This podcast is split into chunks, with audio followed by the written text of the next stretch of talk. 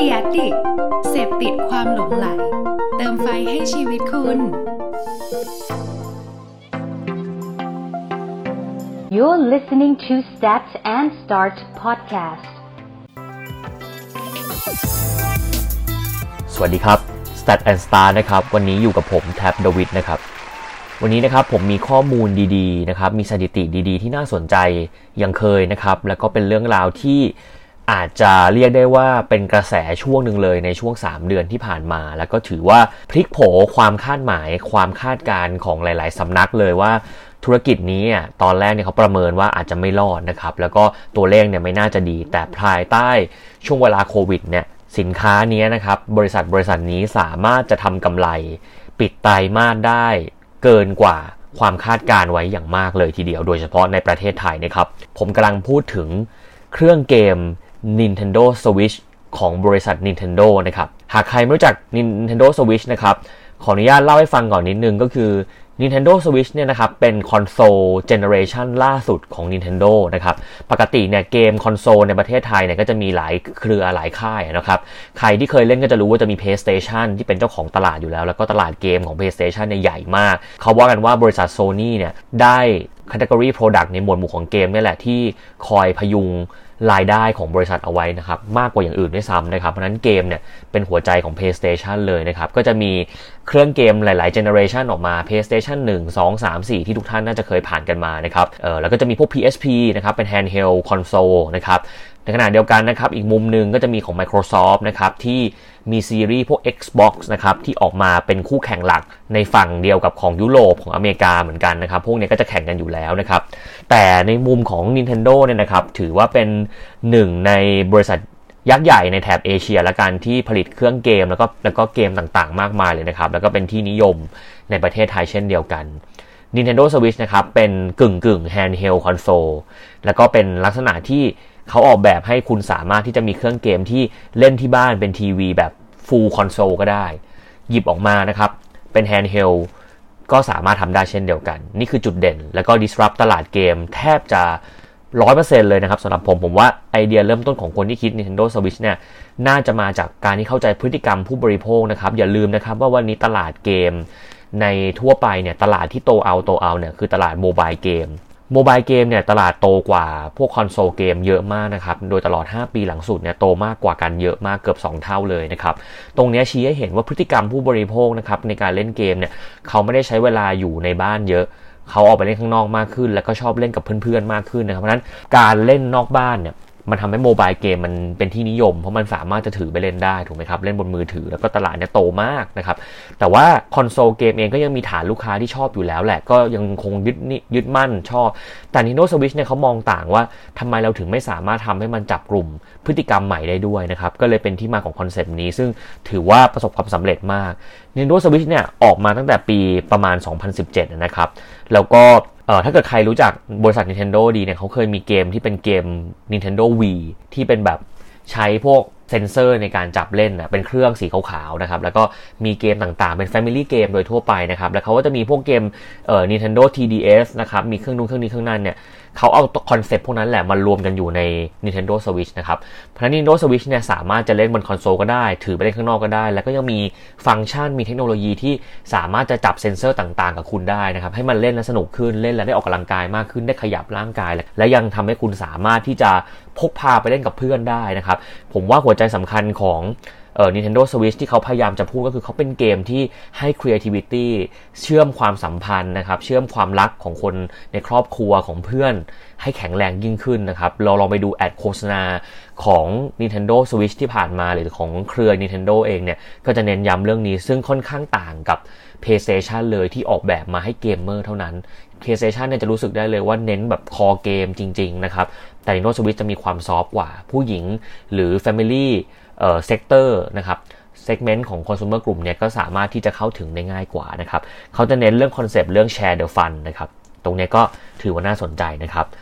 วางจำหน่ายครั้งแรกนะครับปี 2017 นะครับ ในระยะเวลา 4 ปีที่ผ่านมานะครับ ยอดขายก็มีการเติบโตมากนะครับ แล้วก็เติบโตอย่างต่อเนื่องในช่วงแรกแล้วก็เริ่มทรงตัวลงนะครับ แต่ มันมาเติบโตหลักๆเนี่ยในช่วง 3 เดือนที่เป็นโควิดเนี่ยผมว่าปริมาณยอดขายตรงนี้น่าสนใจมากๆเลยนะครับ ตรงนี้นะครับในเดือนเมษาถึงเดือนมิถุนายนนะครับเขามียอดขายเติบโตเท่าตัวจากช่วงเวลาเดียวกันของปีก่อนเนี่ยอยู่ที่ 6 เท่าตัว คือเขาขายได้ประมาณ 16,600 ล้านเยนนะครับ ซึ่งเมื่อควอเตอร์เดียวกันเนี่ย Q2 ในปีที่แล้ว 2019 เนี่ย ขายอยู่ได้แค่เพียง 3.58 แสนล้านเอง นะครับเพราะนั้นตรงนี้จะเห็นเลยว่า 6 เท่าตัวที่เพิ่มขึ้นมาเนี่ยต้องมี Impact จากโควิดแน่นอนล้านเปอร์เซ็นต์เลยนะครับ เพราะว่าไม่มีทางที่ดีจะขึ้นมา 6 เท่าโดยที่เขาไม่ทำการตลาดอะไรเลย แล้วรู้ไหมครับว่าในช่วงเวลาโควิดเนี่ยในประเทศไทยเองเนี่ยของขาดตลาดนะครับ ที่ญี่ปุ่นเองก็ผลิตของไม่ทัน เพราะคนญี่ปุ่นเนี่ยต้องการมี demand เยอะขึ้นมาอย่างยิ่งยวด ทั้งๆทที่ไม่ใช่เครื่องรุ่นใหม่เลยนะไม่ได้มีการเปิดตัว Nintendo Switch รุ่นใหม่เลยเป็นรุ่นเดิมเนี่ยแหละนะครับเพียงแต่คนมีดีมานว่าอยากได้มันเหมาะสมกับช่วงเวลานี้นะครับซึ่งตรงนี้น่าสนใจเลยนะครับตอนนี้นะครับยอดขายเครื่องเกมนะครับ Nintendo Switch ทุกรุ่นเนี่ยอยู่ที่ 5.68 ล้านเครื่อง เพิ่มขึ้น 166.6 เท่า และก็มีเกมเกมหนึ่งครับ ที่ไม่ได้ตั้งใจหรือตั้งใจไม่รู้ แต่ถือว่ามาถูกเวลามากๆ แล้วก็มาลอนช์ในช่วงโควิด ก็คือเกม Animal Crossing The New Horizon นะครับ ซึ่งตรงนี้เปิดตัวขึ้นมาแล้วทำให้ยอดขาย Nintendo Switch เนี่ยพุ่งกระฉูดเลย เกมเกมนี้ก็ถือว่าราคาสูงมากนะครับ ราคา ขึ้นไปถึง 2,000-3,000 บาทเลยนะครับ ในช่วงที่มันบูมบูมแล้วแผ่นเกมเนี้ยก็หายากนะครับ ซึ่งตรงนี้ถือว่าน่าสนใจเลยนะครับเขาบอกว่า Nintendo Switch ในไทยเนี่ยนะครับขายเพิ่มขึ้นกว่า 208%ในช่วงมาตรการปิดเมืองในตอนที่โควิดระบาดนะครับ แล้วก็ขึ้นแท่นเครื่องเกมยอดนิยมใน 5 ชาติ ในอาเซียนทั้งหมดเลยนะครับ ตรงนี้ผมอยากจะชี้ให้เห็นอย่างหนึ่งครับว่าเออกระแสของการออกแบบหรือของการทำเกมพวกนี้มันรีเลทกับพฤติกรรมมนุษย์นะครับ มันจะมี 2 ช่วงเวลาของ Nintendo Switch ที่ขายดีมาก ๆ ก็คือช่วงแรกคือช่วงที่มีเกมเกมหนึ่งที่เกิดขึ้นก็คือเกมที่ชื่อว่า Ring Fit นะครับ Ring Fit คือเกมอะไรนะครับ คือเกมที่เขาจับกลุ่มคนที่ชอบออกกำลังกาย แต่อยากเล่นเกมไปด้วย และออกกำลังกายที่บ้าน เอาเป็นว่าคนกลุ่มนี้ ไม่สามารถจะ motivate ตัวเองวิ่งเฉยๆได้อยู่ในฟิตเนสมันไม่สนุกอะและเป็นคนที่ชอบเล่นเกม เขาก็เลยดีไซน์เป็นเหมือนเอ่อแกจิตเสริมของของ Nintendo Switch นะครับ ที่คุณสามารถจะเอาจอยคอนไปใส่ได้ แล้วก็ทำให้คุณออกกำลังกายท่าต่างๆ ได้ แล้วก็เป็นตัวละครในเกมมีเนื้อเรื่องนะครับ สามารถจะออกกำลังกายใช้ท่าสควอตได้วิ่ง ได้บีบได้ดึงนะครับ แล้วก็ทำให้คุณเนี่ยเก็บแต้มเก็บเลเวลได้ แล้วก็จะมีการวัดแคลอรี่วัด heart rate ตลอดทั้งการเล่นของคุณ ซึ่งตอนนั้นเนี่ย ผมว่า Ring Fit บูมมากนะครับ Ring Fit เนี่ยในประเทศไทยเนี่ยของขาดตลาดเลยในเวลาอันสั้นนะครับ แล้วก็คนเนี่ยแห่ไปซื้อแล้วก็สามารถที่จะทำให้สินค้าเนี่ยมีมูลค่าสูงขึ้นอย่างมาก เอาว่าสูงกว่าราคาป้ายที่ติดไว้ด้วยซ้ำนะครับ ตรงนี้ก็เป็นจุดเริ่มต้นจุดหนึ่ง แต่ Animal Crossing เนี่ยเป็นเกมครับ เป็นเกมลักษณะเหมือน virtual world ที่ คุณสามารถจะเข้าไปในเกมนั้นนะครับ เกมเกมนั้นเนี่ยจะจำลองโลกเสมือนจริงที่มีทวีปจริง ๆ มีบ้านเมืองมีคนจริง ๆ แล้วคุณก็ไปเล่นกับเพื่อนในนั้นนะครับ สามารถจะเอ่อทำภารกิจเก็บของมาขายมีวิธีการเก็งกำไรต่างๆ คือเหมือนโลกจริงๆ มี economics ในเกมนะครับ แต่ว่าเขาเป็นการ design character ตัวละครที่น่ารักน่ารักหน่อย จับกลุ่มคนที่ชอบความ friendly ใครที่ชอบเกมแนว Harvest Moon ก็จะชอบเกมนี้ค่อนข้างมากนะครับ ซึ่งตรงนี้น่าสนใจเลย แล้วก็ถือว่าออกมาในช่วงที่ โซเชียลมันถูก distancing คนไม่สามารถจะไปเจอกันเองได้ การมีเกมเป็นสื่อกลาง ที่ทำให้เราสามารถจะไปเจออีกคนหนึ่งได้ และสามารถจะมีกิจกรรมร่วมกันได้เนี่ย เลยทำให้เกมเกมนี้ได้รับความนิยมสูงสุดนะครับผมเห็นเลยเพื่อนๆใน Facebook ตอนนั้นเนี่ยแชร์เกมนี้เยอะมากว่าใครมาเล่น อย่าลืมแวะมาเจอกันในเกมนู่นนี่นั่นแล้วก็จะมีการแต่งตัวมีการสร้างบ้าน มีการหาเงินมี ยศชนชั้นอยู่ในนั้นจริง ๆ นะครับ ที่ใครที่รวยจริง ๆ ก็จะแบบเออแบบมีนู่นมีนี่มีนั่นมีบ้านหลังใหญ่ มีนู่นนี่นั่น ซึ่งเพื่อนๆก็จะอิจฉาอะไรอย่างเงี้ยก็คือมันก็เหมือนสังคมจริง ๆ เลยเนี่ยแหละนะครับ แล้วคุณก็สามารถที่จะแลกของกับเพื่อนซื้อขายกันได้ โดยทั่วไปเลยนะครับ ซึ่งตรงเนี้ย ค่อนข้าง Impact มากใน Q2 นะครับ พอโควิดผ่านไปนะครับ กระแสของ Animal Crossing ก็เป็นเหมือน life cycle ของเกมทั่วไปนะครับ ที่อาจจะไม่ได้อยู่ยืนยาวมากนะวันนี้ก็ถือว่า drop ลงมาละนะครับ แล้วก็ไม่ได้บูมเหมือนตอนนั้นละ ก็ยัง demand ก็ไม่ได้สูงเท่าตอนนั้นแล้วนะครับ แล้วก็พอ Nintendo เนี่ยประกาศกลับมาผลิตเครื่องได้ตามเดิม ไม่ขาดตลาดแล้วนะครับ ผลิตเท่าทันแล้วเนี่ยในประเทศไทยเองของก็เริ่มเข้ามาเยอะขึ้นนะครับ ก็ทำให้ตลาดซื้อขาย Nintendo Switch เนี่ย เบาบางลงนะครับ แล้วก็ทำให้ราคาที่เคยสูงมากนะครับ หาซื้อยากมากแล้วก็ทำให้พ่อค้าเนี่ยมาแห่กันซื้อไปไปตุนมาขายอะไรเนี่ยก็ลดลงไปนะครับ ก็กลับมาสู่สภาวะปกติพอสมควรนะครับ ตรงเนี้ยสิ่งที่ผมอยากให้ทุกท่านลองคิดตามนะครับก็คือการออกแบบสินค้า service นะครับ product ต่างๆเนี่ยสำคัญนะครับ แล้วก็การที่เราเข้าใจ timingของการปล่อย หรือว่าเข้าใจช่วงเวลา นะครับเพราะว่ามนุษย์เราเนี่ยสุดท้ายแล้วเนี่ยก็จะมีประเด็นของการใช้ชีวิตที่แตกต่างกันในแต่ละช่วงเวลานะครับถ้าสินค้าและผลิตของคุณสามารถจะมาเซิร์ฟเรื่องราวต่างๆ ได้เนี่ยผมว่าก็ดีแล้วถ้าคุณลงไปในสเปซิฟิกลงไปลึกมากขึ้นว่า แต่ละคนมีความต้องการเชิงลึกแบบไหนมากขึ้นเนี่ยก็จะยิ่งดีเข้าไปอีกนะครับ ตรงนี้ผมก็ฝากไว้เป็นไอเดียว่ามันมีหลาย ๆ แบรนด์ที่ผมว่าเขาเข้าใจสถานการณ์แต่ ไม่เพียงแค่เข้าใจสถานการณ์นะครับ ยังเข้าใจ insight ของคนที่อยู่ในสถานการณ์นั้นอีก ผมยกตัวอย่างอีกหนึ่งแบรนด์ที่ผมชอบมาก ๆ ก็คือแบรนด์ของ GQ นะครับ เป็นแบรนด์ที่ทำหน้ากากมาร์ครุ่นแรก ๆ เลยนะครับ เขาเป็นคนทำหน้ากากแมสนะครับ แล้วก็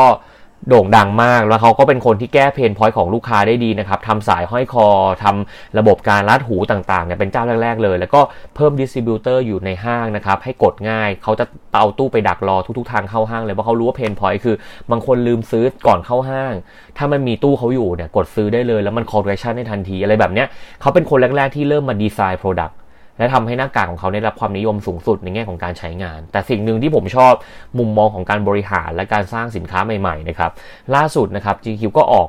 เออเขาเรียกว่าแมสตัวใหม่ที่เหมาะกับผู้ชายหน้าใหญ่ ผมว่าเนี้ยมันคือ detail ละที่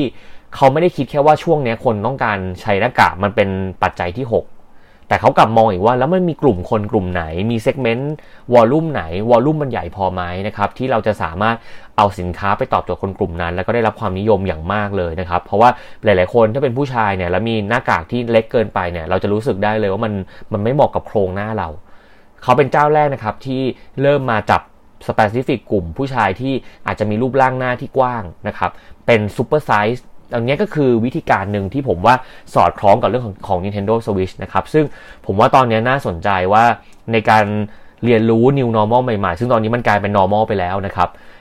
การออกแบบ design experience ต่างๆ ของแต่ละแบรนด์นะครับ การคิด product service ต่างๆ เนี่ย อยากให้คำนึงถึง case study วันนี้ที่ผมเอามาเล่าให้ฟังนะครับ แล้วลองดูว่าถ้ามันบูมแล้วมัน work เนี่ย เราสามารถจะดึงยอดขายและ achieve เป้าหมายได้เลยในทันที เพราะฉะนั้นตรงนี้อยู่ที่ว่าเราเข้าใจ พฤติกรรมมากน้อยแค่ไหนนะครับ และในสถานการณ์สถานการณ์หนึ่งเนี่ยคุณอาจจะมองกลุ่มใหญ่มองภาพ Big Picture ได้แล้วนะครับ แต่คุณควรจะลงมาดู detail ข้างในว่าภายใต้เหตุการณ์เหตุการณ์หนึ่ง scenario scenario หนึ่งเนี่ยมันมี subset ของพฤติกรรม